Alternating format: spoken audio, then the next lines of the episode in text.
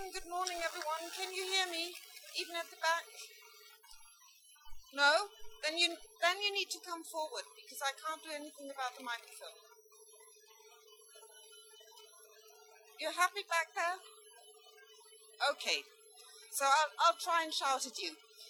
Um, welcome to The Pleasures. This is the title of Henry Purcell's Ode for St. Cecilia's Day. And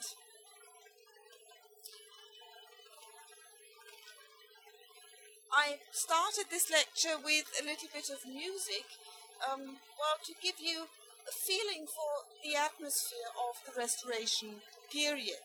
This lecture series will deal with um, well, the so-called long 18th century.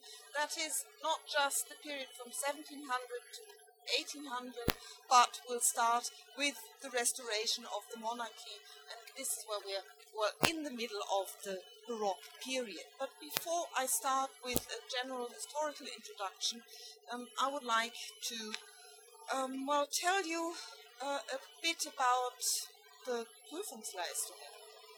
So, um, because this is really, you know, becoming very complicated. So, um, who wants to take the Vorlesung as a part of the Proseminar? Okay, so this means that you will write a Hausarbeit in the seminar. And 80% and remaining 20% um, will you for, for these you will write an exam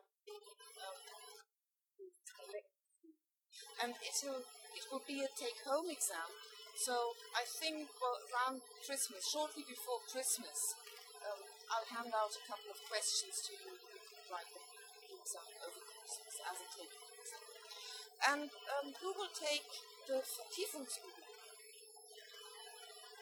Now that's the old system because um, we haven't changed much here. That means that the main part of um, the exam takes place in the lecture series, but what we've changed is the ratio. It used to be um, five points for the so-called Zusatzfrage for the seminar and um, the remaining 45 points out of 50 um, you had for, for these you had to answer questions in the Klausur.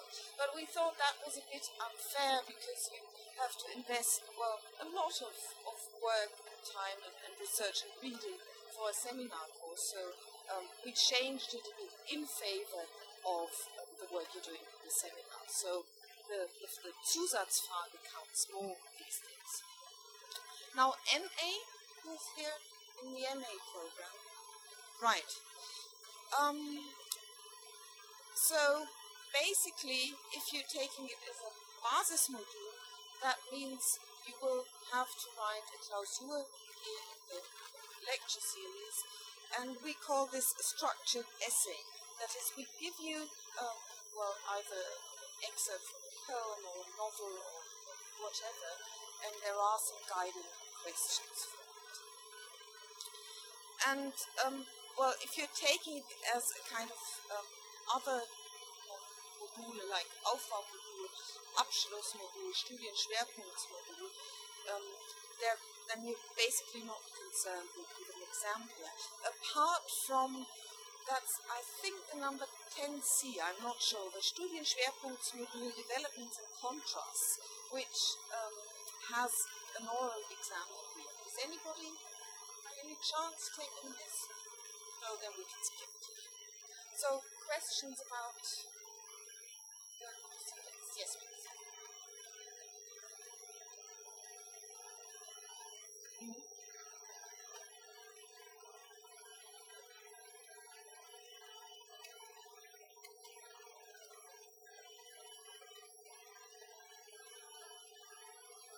Yeah, but it, it depends. So if, if that's the Aufbau auf Vertiefungsmodul, this is what I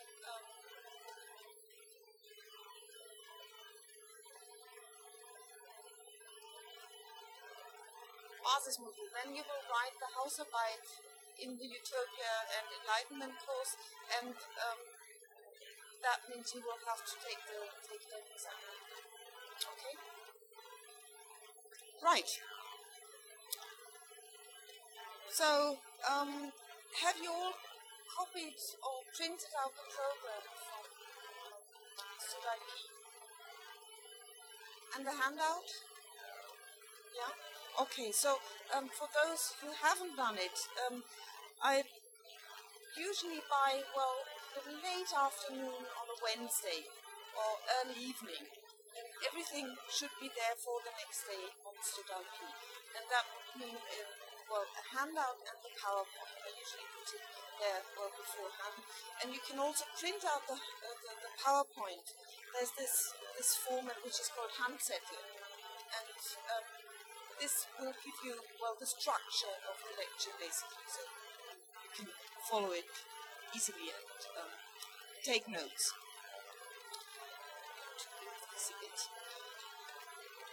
Right, now to um, the introduction. As I said before, um, people these days very often talk about the long 18th century. And this is uh, because the concept is that the century expands a bit on both sides. Um, there is no exact definitions. Um, some historians say that um, the period that the long 18th century covers is roughly from 1660 to around 1800, or some even, well, make it more precise and say it's 1798 because that's a very important day. That's a publication of Wordsworth, the lyrical ballads, and that, of course, is the start of Romanticism. But then others um, tend to include Romanticism uh, into the long 18th century and say there's not really that break between the Enlightenment period, the classical age, and Romanticism. And they would rather say that um, the 18th century dates from 1660 until the Reform Bill in 1832, and this is where the Victorian age really starts. So um, that that is a rather political and historical concept as opposed to a dream concept. So um, in this lecture series, um, we won't go as far as that, but we will start with Restoration and will end in the 1790s and the next semester of our will continue from that. So there are several names for this period apart from the, the long 18th century. Some people also call it, sorry, I don't also call it the Georgian age, and that of course refers to what? Is it Georgian? Yes, thank you. It refers to the four Georges, that is the Hanoverian um, family, the, the kings that come from Hanover or the countries of England.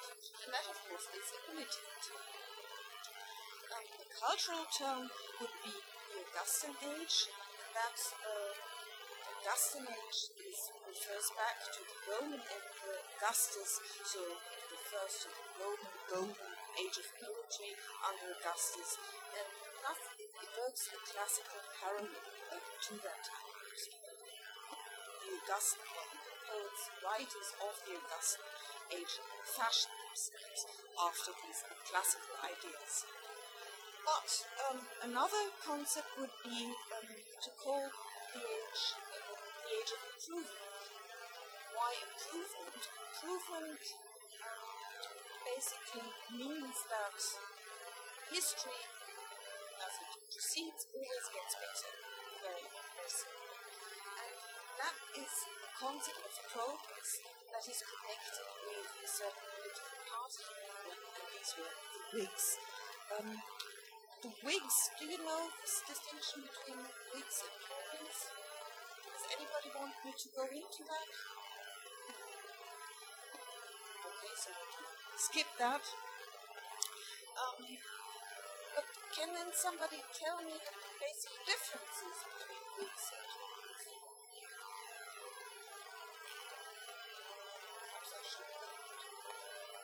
Um, I'll refresh your memories quickly. So, um, and I'll, I'll, do it very, um, in, a, very basic way. Um, the Whigs, well, the, the, first perhaps we should think of where, where the name comes from. Um, it comes from um, a name for cattle drivers, Whig Why is that important? It's important because the Whigs stand for, well, um, non The Whigs were anti Catholic, and Catholics were, the Tories were Catholics, they were connected with royalty, with throne. And the Whigs were the country party as opposed to the court party. And it were Whigs who dominated English politics in the early 18th century from uh, about 1740 onwards for nearly 50 years under the Prime Minister very to. It was um, only um, later, in the second half of the 1760s, that the Tories regained political power. So what do the Whigs stand for? They stand for religious um, tolerance. They stand for, later in the century, the abolition of slavery. That was very important. Um, a free market. The English liberalism is a very British concept. And, of course, a strong parliament. Because, as I said, they were close to the court. Now, um, Whig uh, history, or this Whiggish historiography, presents the past as inevitable progress towards um, everything that is better, such as greater liberty, enlightenment, and, um, well, democracy, liberal modern democracy, constitutional monarchy. And this is what um, a Whiggish um, concept of history really emphasizes uh, that is a history. It is a history of progress, a march of progress better.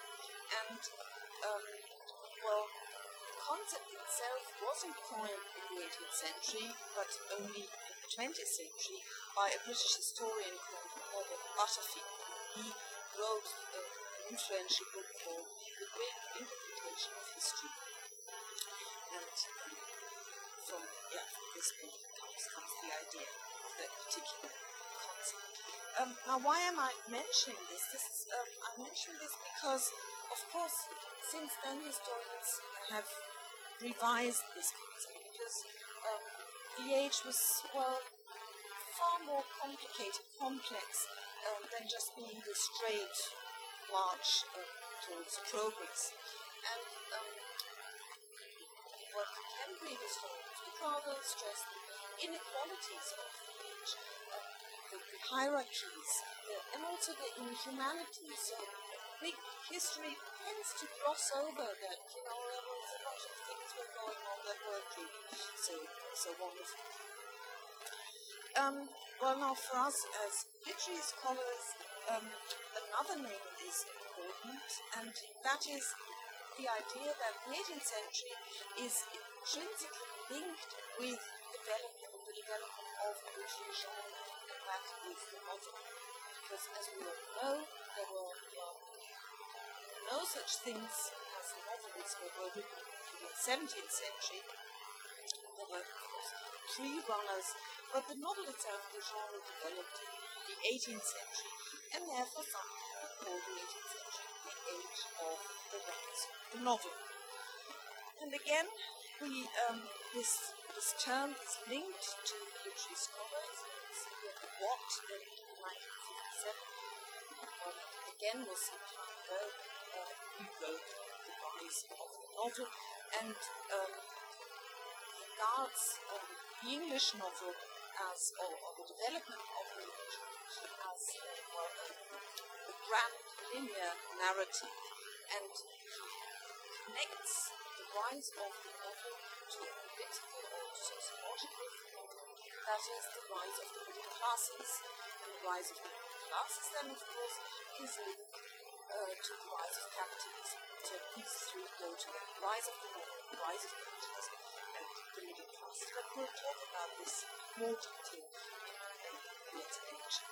But what you can see from all these different combinations here, um, well, they all mark a common attempt at creating a sense of coherence of, of presenting unified concepts for an age that can't be unified so and I'm afraid I shan't be able to deliver this. I can't, this linear um, narrative um, because contemporary um, historiography is highly suspicious of these um, simplistic unifications, but also because the scope of a single lecture series makes it difficult to find an umbrella term denominator for the 18th century, because there are various diverse concepts, ideas, cultural practices, works um, that can't be really grouped together.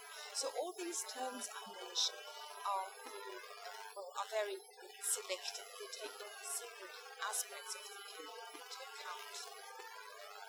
So if we talk um, about the age of enlightenment, we might conclude that religion loses its importance because when we talk about enlightenment, we think of enlightenment as a sexual.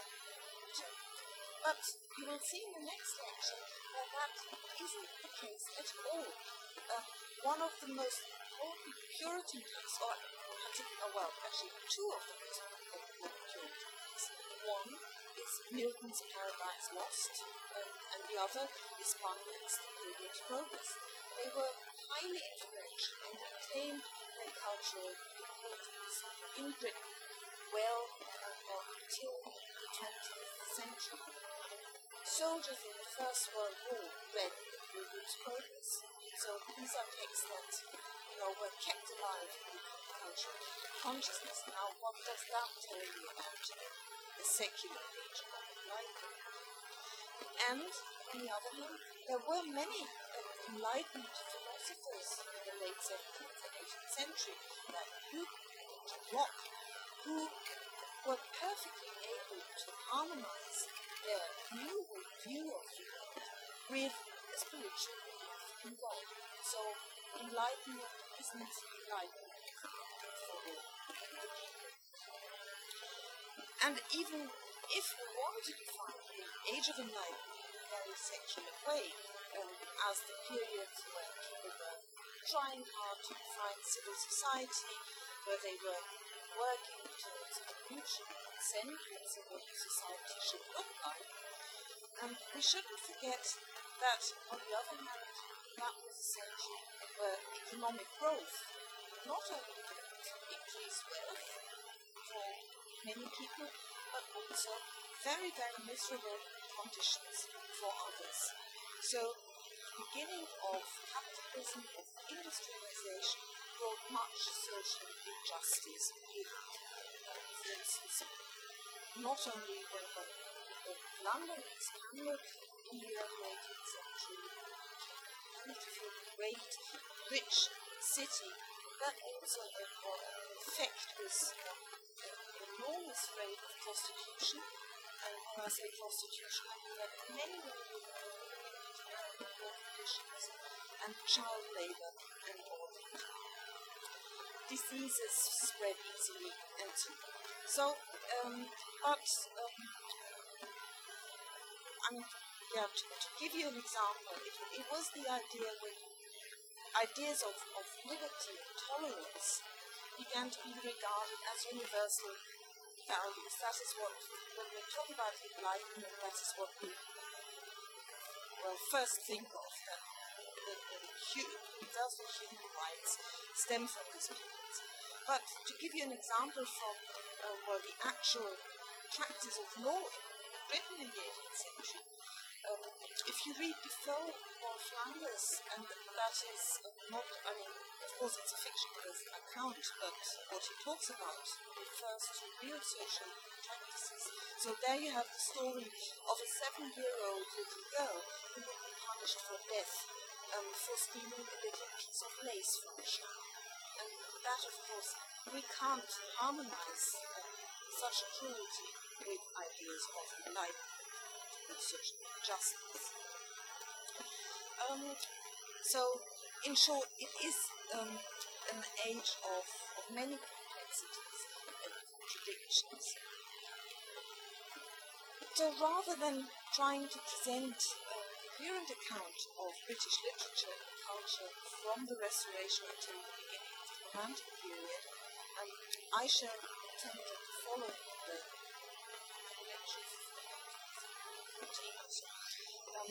I want to give you a fairly good overview of the main intellectual, cultural, social, and political forces and movements of the age. And to exemplify these, then with texts which capture the spirit of the age or which are representative for a literary genre, literary period. Because and this, after is what, a further lecture series should be about, a reasonable overview um, of well, what was sometimes important and typical for the age. So this, of course, involves that we will talk about texts that have become canonical. And I shan't excavate long forgotten texts here, but I will rather focus on those texts that scholars have come to agree on as fairly representational course, we all know that canons are flexible things and ideas of what is change. Will uh, bear in mind this and have a critical works as well. Now, um, to come back to this idea of um, the 18th century of as a century that shaped modern. There are some relevant social and economic facts, some numbers and figures that I would like to start. With. So the first is um, that one, one needs to remember that capitalism is a major force in the making of. It marks the beginning of industrialization, the economic growth of cities such as Manchester and Leeds.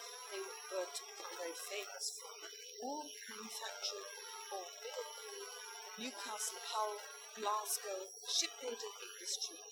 And all in all, this really brought about dramatic changes in the population. Another, um, yeah, well, to, to give you a, a, figure about that, um, 1700, about 80% of the population still lived in the countryside. About 90% were still employed in either agriculture or in processing rural products, and that was going to change dramatically in the, in the course of the 18th century, because then urbanization set in, people began to move into cities and, um, well, move into other industries. So, um, well, when we talk about the beginning of capitalism, we well, need to think of how what, what, what do you need for uh, expansion in industry, in trade, the exchange of goods and fabrications? Of course, the first idea I think everybody would have is a good communication network, that is roads. And I know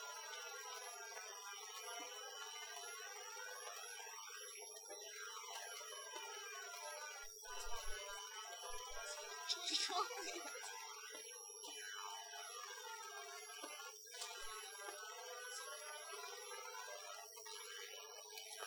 what happened in the 18th century was um, the development of roads called turnpike roads.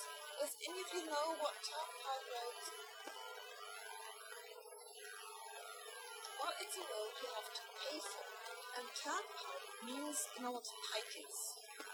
So people did, they shut off roads with either gates or well, any barriers that people could not come across unless they had paid for it.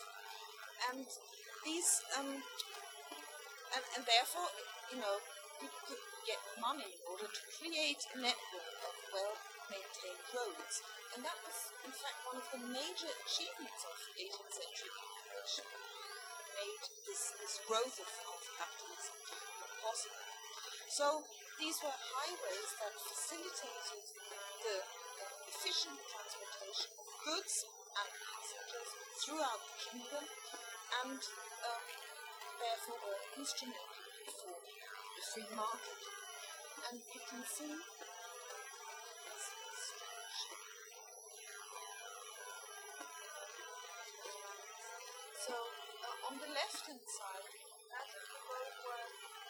turnpike road um, before 1721. And on right now, um, the, the roads um, simply went 20 years later. I think that's really quite amazing to see how many roads were built in such a short period. And if you think of what this, um, how this enabled people to well, work, work to this capital and And um, want to also mention that this system was not um, planned centrally, but it resulted from local enterprises. So the turnpike roads weren't really that mu- that long, around 20 miles, and so that the costs you have to pay. You couldn't pay from London to Edinburgh one way by, by train ticket, but you have to pay individual after 20 miles to, to another well organization body, local, local body entities. But they were all regulated through acts of, of parliament. Right, now switch.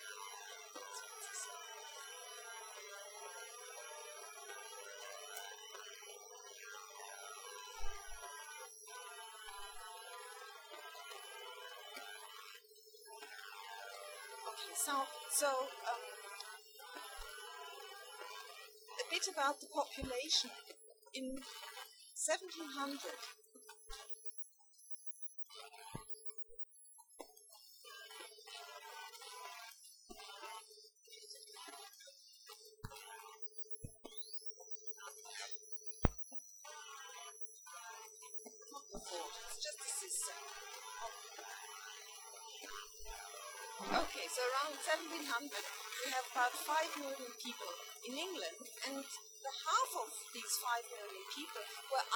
21.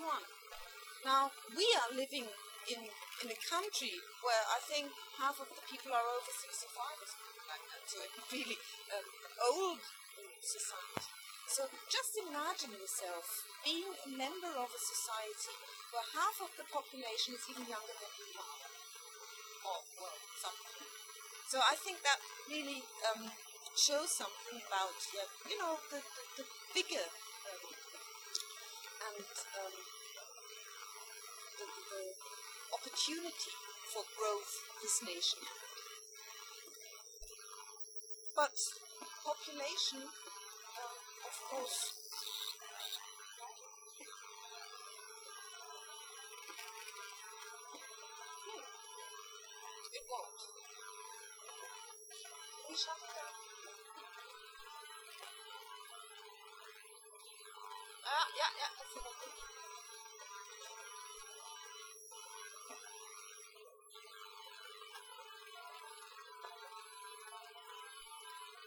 Just keep on talking. So, um, this population, of course, um, again, another difference to today. There was no health, and people were, you know, became ill a lot, and they were suffering. And if they were ill, of course, the diseases spread disease. There was a constant danger of epidemics like typhus, measles. Measles, I mean, it's not a problem nowadays because we are all populated, but it was a deadly disease at the time influenza, all these proved fatal to thousands of people. So it's no wonder that life expectancy was only 37 years. Then um, the 18th century, of course, was also a period of wars. Um, the Anglo-Dutch Wars uh, in the late 17th century, the Wars of the Spanish, Succession from 1702 to 1713, the Seven Years' War from 1756 to 1763, and then from 1793, the Revolutionary Wars, and later the Napoleonic Wars. So all these wars turned out, and that is interesting, turned to be uh, quite lucrative uh, for Britain. And uh, particularly the, Napoleonic Wars, which, you know, ended um, with quite a triumph for me. And that um, then, well, led uh, to, to another consequence, and that is global imperial expansion. Because this is also uh, the age where Britain grew a lot. England became world power number one uh, when it finally defeated France. Nelson's Trafalgar Battle of Waterloo, decisive things. And the, the curious thing is that in the 18th century, Britain managed to become a world power. Although, in terms of human resources, it was much, much smaller than France, than Austria, or Italy.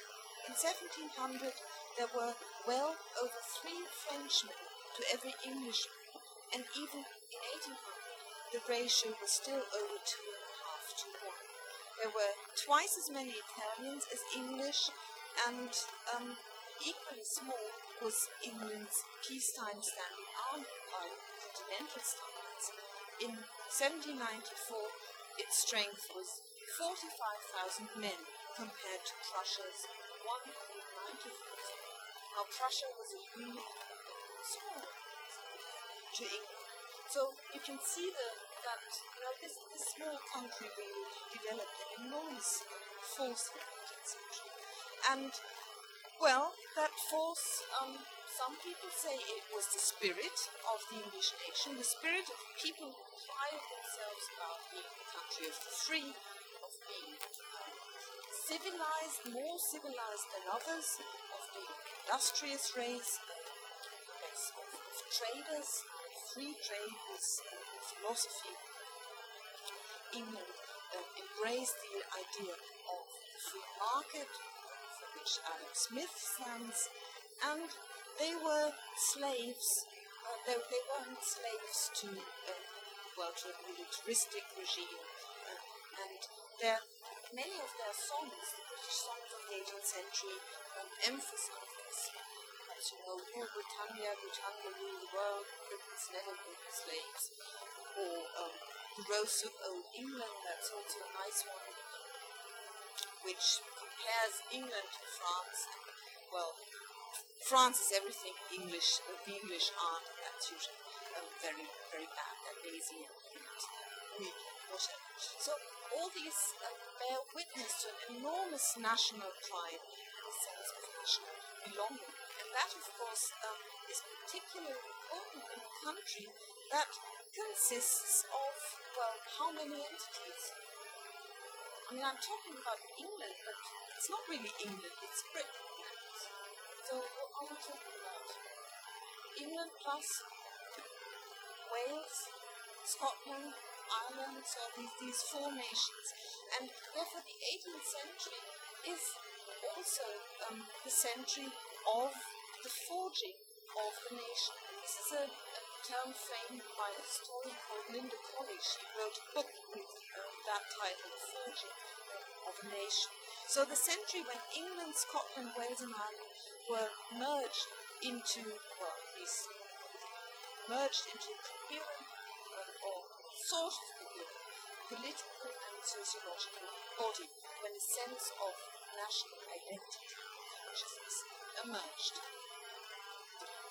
Right, now let's have um, let's go back to the beginning after this short overview and start with the restoration of the monarchy in 1660.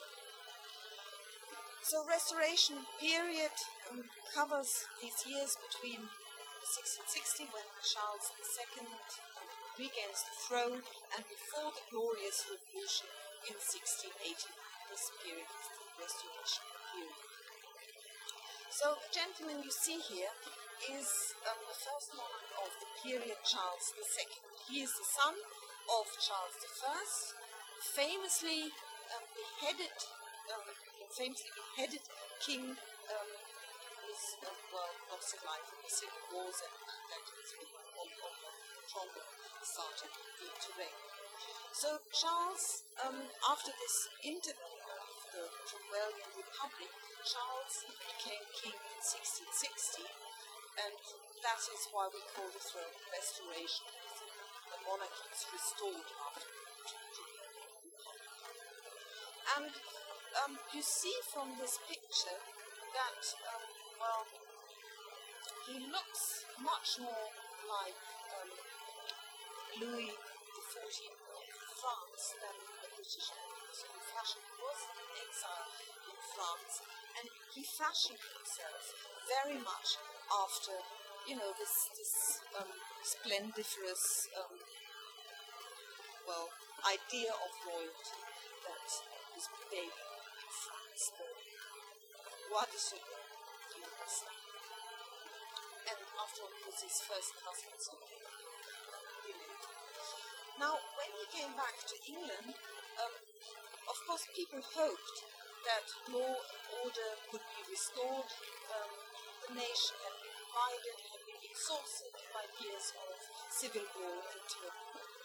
And it also meant that um, the established church would be restored, and Charles promised support to the church people, but secretly he was a Catholic, so there was always this, you know, he, he wasn't a faithful Protestant. That, again, because of problems. Now, um, let's first talk about Charles's importance for the cultural life of Britain, because um, for us as literary scholars, when we think of the Restoration period, we immediately think of the Restoration drama.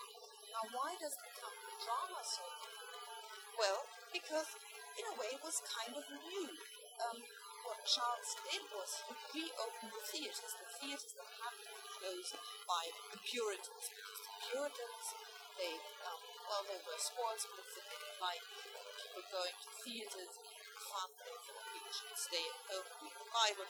And therefore, when Charles reopened the theatres, um, that was really a dramatic cultural change. So again, the court became a cultural centre, and um, what Charles did for the theatre, he authorized two new companies of players, King's players and Duke's players. Um, actresses were allowed to perform for the first time in 1660. That was also an idea we got from France. And as you know, in Shakespearean theatre, no women were allowed on stage. And so that was rather good.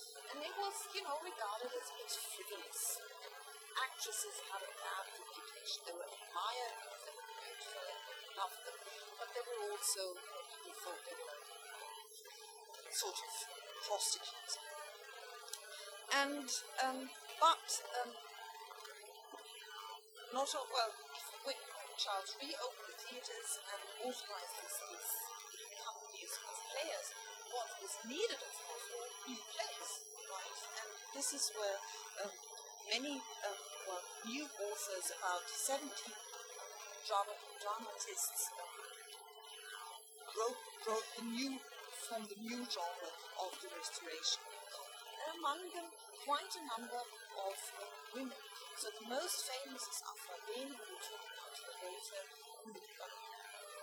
is a representative for the Restoration genre. And when we think of drama and theatre, we think of people dressing up as somethings.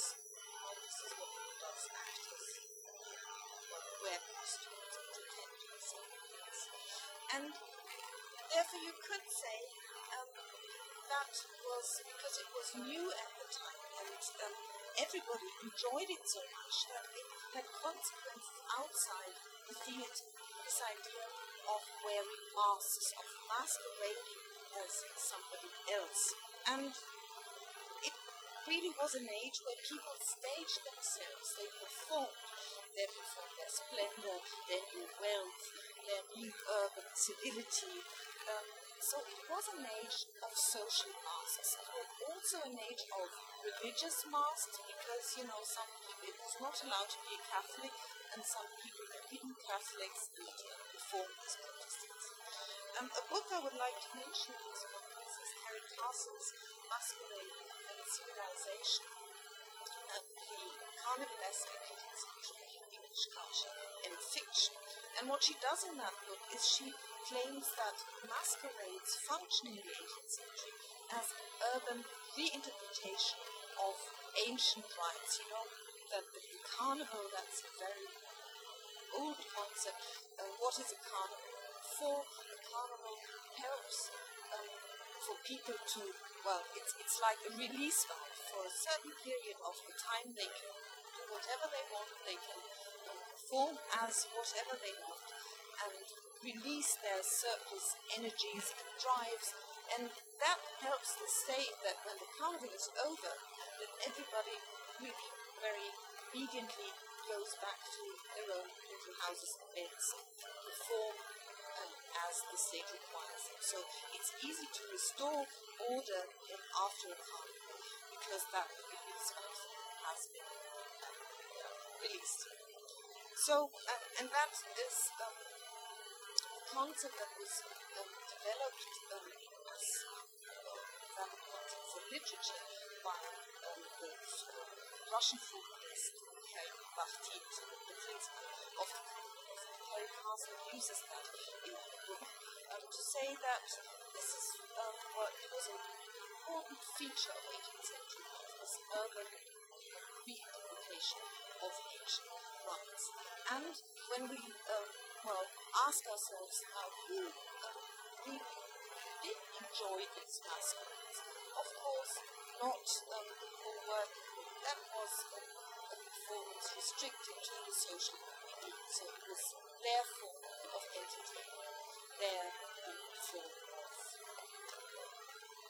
practicing masculines. And why was it um, so popular? Why did people enjoy it so much? Well, you could say that at the beginning of the 18th century, the civil society was creating itself because the idea of the civil society um, was beginning you know, to develop in philosophy, in literature, in new forms like magazines and so on. So there was a whole new civil discourse developing. And so people were constantly negotiating new forms of living in the urban spaces, new forms of commerce, of exchange, of traffic, and that, of course, also meant that people were trying out new roles. In, in could try them out very playfully. So it had a liberating function, but it also had a political function, because as I said before, um, this carnivalism principle is always a principle that undermines the existing order. And um, well, for women, um, a masquerade um, was uh, regarded as particularly helpful if they want to leave their, well, constrained spheres. And there's a wonderful text by a British linguistic of the 18th century, Lady Mary Montagu, who was one of the first women to travel to Turkey in the 18th century. And she was much intrigued by Turkish women wearing veils. And she thought, well, that's such a good thing because these women go about in town nobody knows who they are and what they're up to. They can meet their lovers in secret and nobody will ever find out. And she thought, well, that's a good thing and we should do that in England too. So this thing, you know, this idea of masquerade as a young women. So, um, you see from this this idea that the theatre becomes so important that people enjoy life is well that, that was one of the central ideas of the period. Charles II who was called the Merry Monarch, and he was very he had many mistresses, about 14 legitimate children, and so on. But that was only one part of it. And and so uh, the court was not just a court of, you know, pleasures. Yeah, performances. There were other forms of intellectual pleasure. Well, um, I played some music to you by Purcell. It's also the, the age of Henry and Purcell. So musicians from Italy and France were drawn to the English court concerts, opera were flourishing. But um, Charles also, um, well, in a way helped the, the scientific revolution to come about by charging Royal Society of London in 1662. And the Royal Society, sorry, um, the Royal Society of London, and its aim was to prove natural knowledge. And it was to become a very, very important institution which took an interest in discoveries, in the exploration of new countries, and thereby, of course, it was also involved in the growth of the empire. Um, the um, an, an, another important fact uh, one has to mention, which happened under Charles's reign, uh, was the habeas corpus act, uh, codified in 1670. Basically, the habeas corpus is the right to a trial by jury. It means that no person can be detained in prison without being brought before the court. Can be habeas corpus can be demanded by the prisoner himself or by any other person. So, what is the well, the symbolic importance of habeas corpus? Well, it has been always an important instrument for the safeguarding of individual freedom against well, the, the rather arbitrary actions of a state. And that is something which really is well, ingrained deeply in the, well, the, say, the psychology of the British, that the, right of the individual, the right to individual freedom. And this is why habeas corpus is mentioned as such an important date. Um, and lastly, um, another or two other events need to be mentioned that characterize that period of the Restoration, and uh, or rather the, the decade between 1660 and 1670, and these are two um, well great disasters: the outbreak of the plague in 1665 and the Great Fire of London in 66. And both events were used in a political struggle of established powers and of dissenting voices. And I'll just give you uh, figures to show how disastrous they were. The Great Plague of London resulted in more than 17,000 deaths in the population, estimated at 460,000. And um, the Great Fire, well, basically destroyed the whole city. 90% was lost. But I think we'll have a short break now and then. Something like three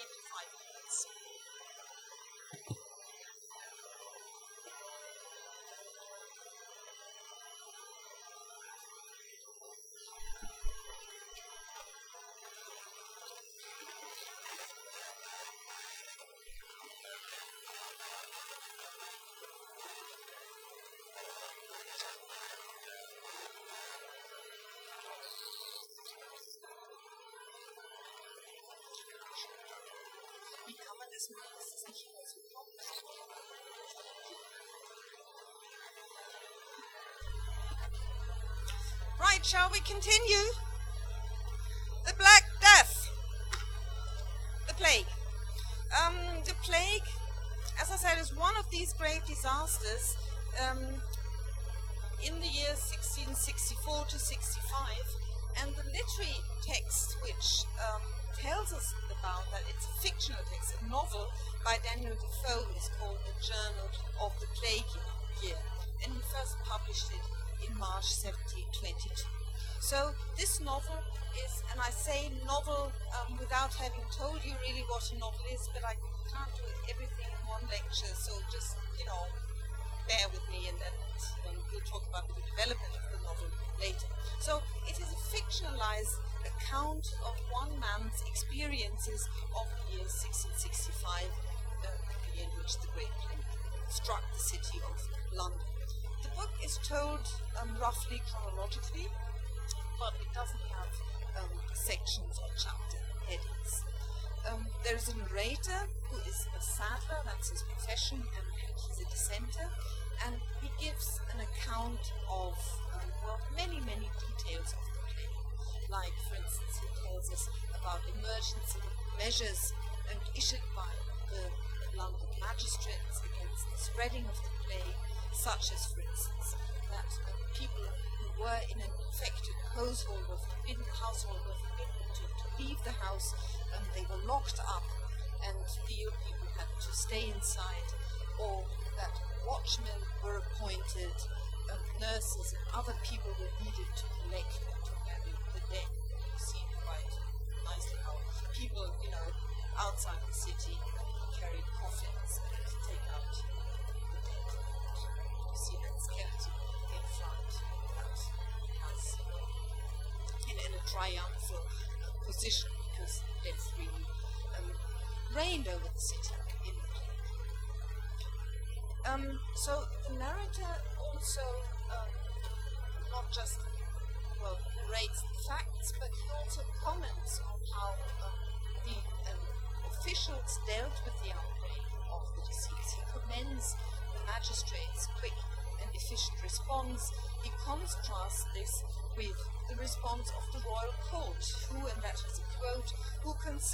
so little, and that little they did was of small importance.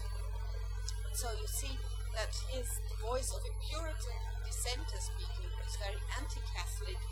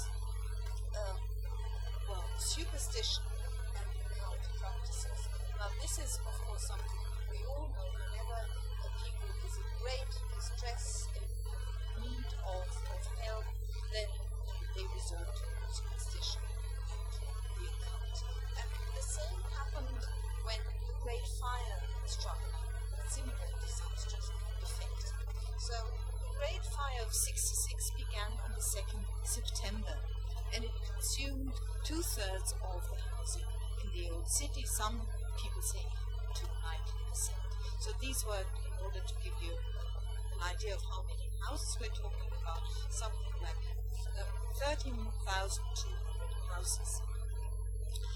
Well, nobody really knows how um, this fire, who is responsible for the fire. But, of course, um, immediately people had their own ideas and theories about the fire. So some said, well, this, of course, is the Catholic plot, of terrorism against true Protestant religion. And others said, no, no, this is divine punishment. God gave us the fire for um, to punish the decadence of the Restoration called decadence of the aristocrats, all these people masquerading in the city and being frivolous in theatres. So we can see that,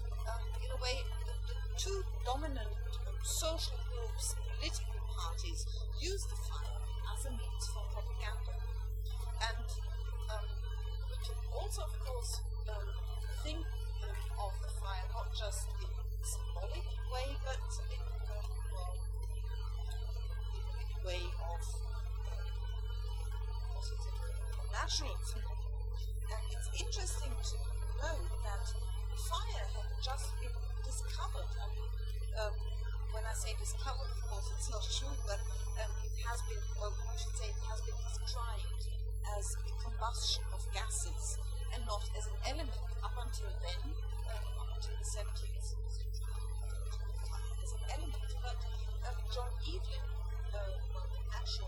demonstrated before the Royal Society that it's really to bring certain gases together, set them aflame. But still, although people knew that fire is a natural well, not but most it was framed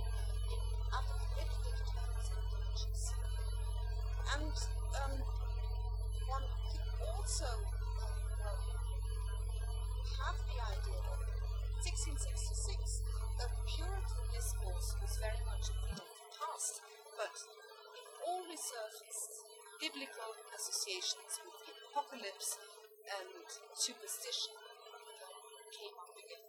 So you see that coexistence of different ideas. On the one hand, uh, the beginning of enlightenment, the beginning of well, secular ideas about the fires, and these were combined with this this, this relapse into apocalyptic ideas and superstition. And um, of course, um, people not only talked about it, but there were many manifest testimonies of their interpretation of the fire. So an anti-Catholic interpretation was perpetuated. First, the plaque in, in number 25 Pudding Lane, and that was the lane where the, the site of the house where the fire was believed to have started, in the kitchen of um, a man called Thomas Farmer, and he was the king's baker. And this plaque, plaque declares here, by the permission of heaven, hell broke loose upon this Protestant city from the malicious hearts of barbarous papists by the hand of their agent Hubert, who confessed and on the ruins of this place declared the fact for which he was hanged. That here began that dreadful fire which is described and perpetuated onward by the neighboring pillar. And then um, this plaque was um, uh, only, well, it was removed, taken somewhere else, but it was um, finally removed only in the middle of the 18th century. So a myth was established in the course of the fire that this was, uh, well, that, that, Catholics had started the barbarous papists. And um, another uh, monument which bears this idea is the London Monument erected in the memory of the Great Fire by Christopher Wren, the great architect who was responsible for rebuilding the city. It bore the following anti-Catholic inscription. I read out. This pillar was set up in perpetual remembrance of that most dreadful burning of this Protestant city, begun and carried on by the treachery and malice of Popish faction the beginning of September in the year of our Lord 1666 in order to the carrying on of the horrid plot for the extirpating Protestant religion and old English liberties and the, the introducing of popery and slavery. So um, that of course is well it's rather drastic language and it shows that the fire instrumentalized as political tool in order to maintain Protestant superiority. So Catholicism, that's the message of both is equated with revolt and the horrors of anarchy. And of course, the fire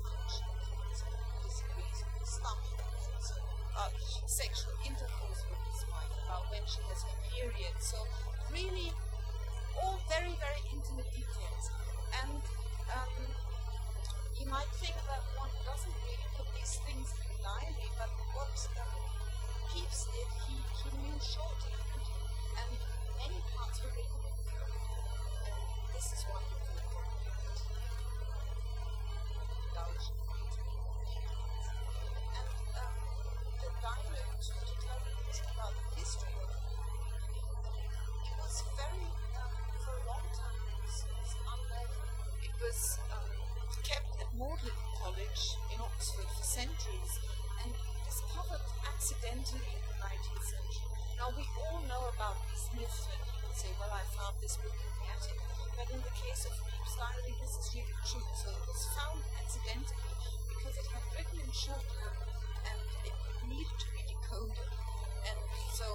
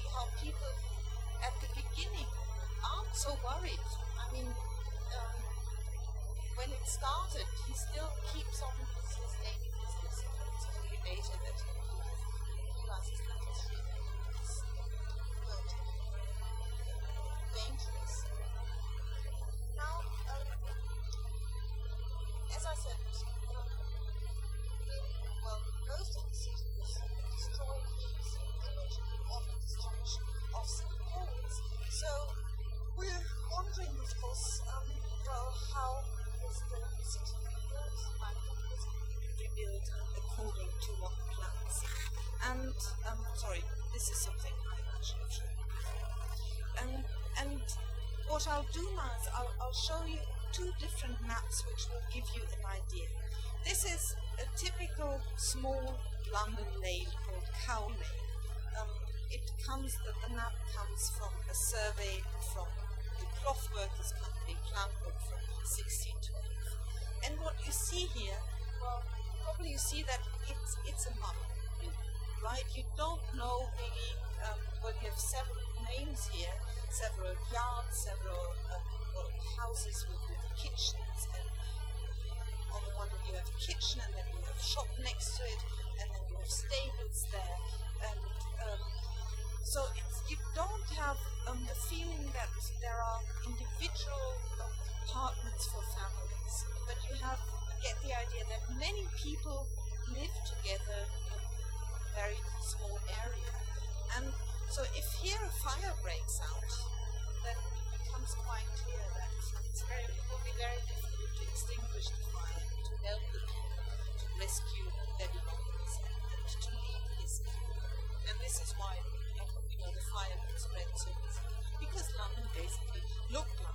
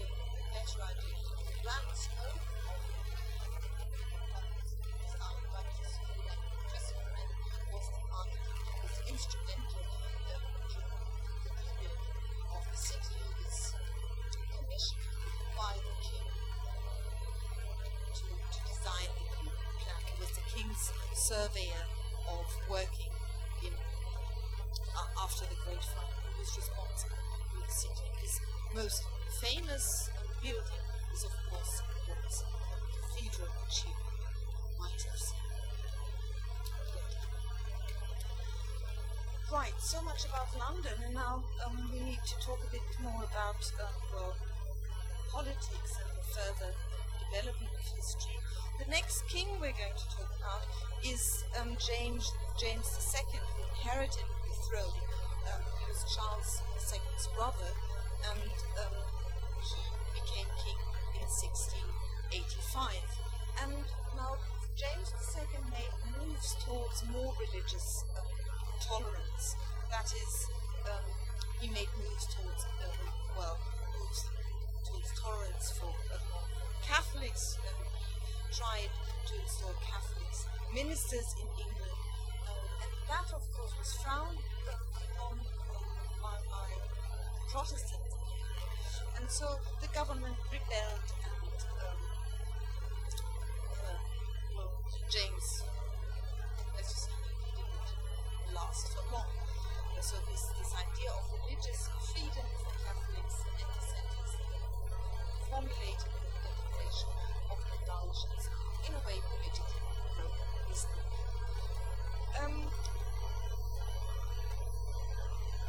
a result, he was forced into exile and um, well, Latium and who was invited to come and um, take over? It was um, well a famous couple, William and Mary, son-in-law, and they are. And of course, the whole process is called, you know that all British history, is taking of the throne of William and Mary. Is called the Glorious Revolution of 1688. It's called Glorious Revolution because basically it was a revolution bloodshed, much strength Parliament, and finally, absolutism was out. So from now on, the monarchy in Britain for the time monarchy would be constitutional monarchy.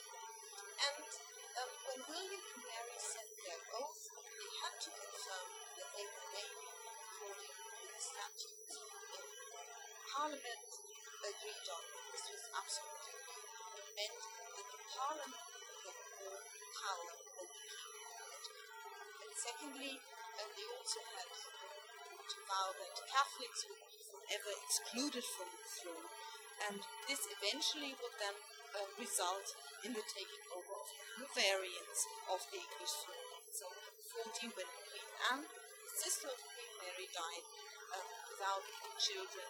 Her closest non-Catholic relative was um, George I, the distant German relative from Hanover, ascend the English throne. Um, right, so constitutional monarchy um, is, well, the, the, the most important term we have to remember about the glorious revolution, the exclusion of Catholics from the throne.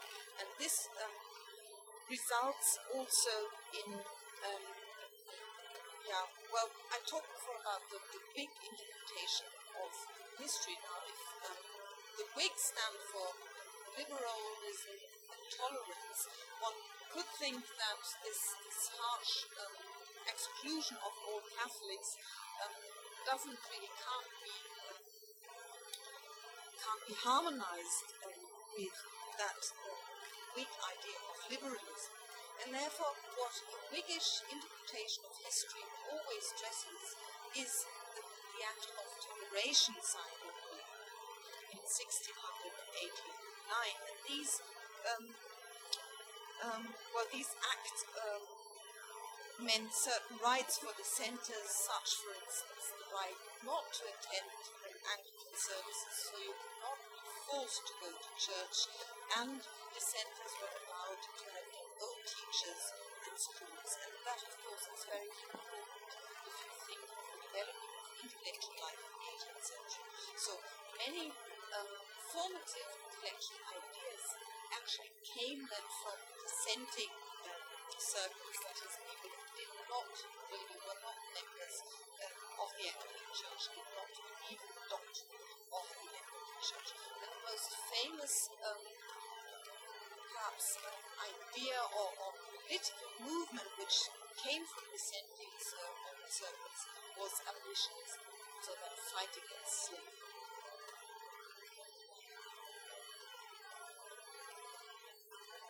Right, so some consequences of the glorious revolution. Religious tolerance in a way with this I just mentioned. Then certainly the expansion of parliamentary power and economic growth. Um, this glorious revolution meant the beginning of a long period of growth and development. In 1794, the Bank of England was founded, and this created a stable basis for the country's financial actions, for new investments. The newly restored stock exchange meant um, that now many companies could participate in the stock market. So, actually, in these years after the Glorious Revolution, what was founded was the basis of modern capitalist economy. And um, these developments were later theorized and expanded by Adam Smith, was the wealth of nations, which yeah, formed 19th century ideas of free market. So um, it also involves this period after the revolution. Uh, it involves the idea of the rise of the middle classes, and this rise of the English bourgeoisie is generally connected with Puritanism or with Protestant ethics. That is a connection made, among others, by Max Weber, who developed this influential theory of the birth of capitalism out of the spirit of the Protestant working ethos. Um, there is, however, a, a, paradox inherent in the connection of Puritanism and capitalism. On one hand, Puritanism seems to be the basis for the development of capitalism. On the other hand, the most influential Puritan writers of the late 17th century, and I mentioned them already, John Milton John Bunyan, they warned explicitly of the dangers of a too straightforward accumulation of worldly goods, because that means this is greed, greed is capital sin, and this is commercialism, that of course is not can't be integrated in well more in the items. But we'll talk about this next week. Discuss good and Now, um, I'm afraid I'm,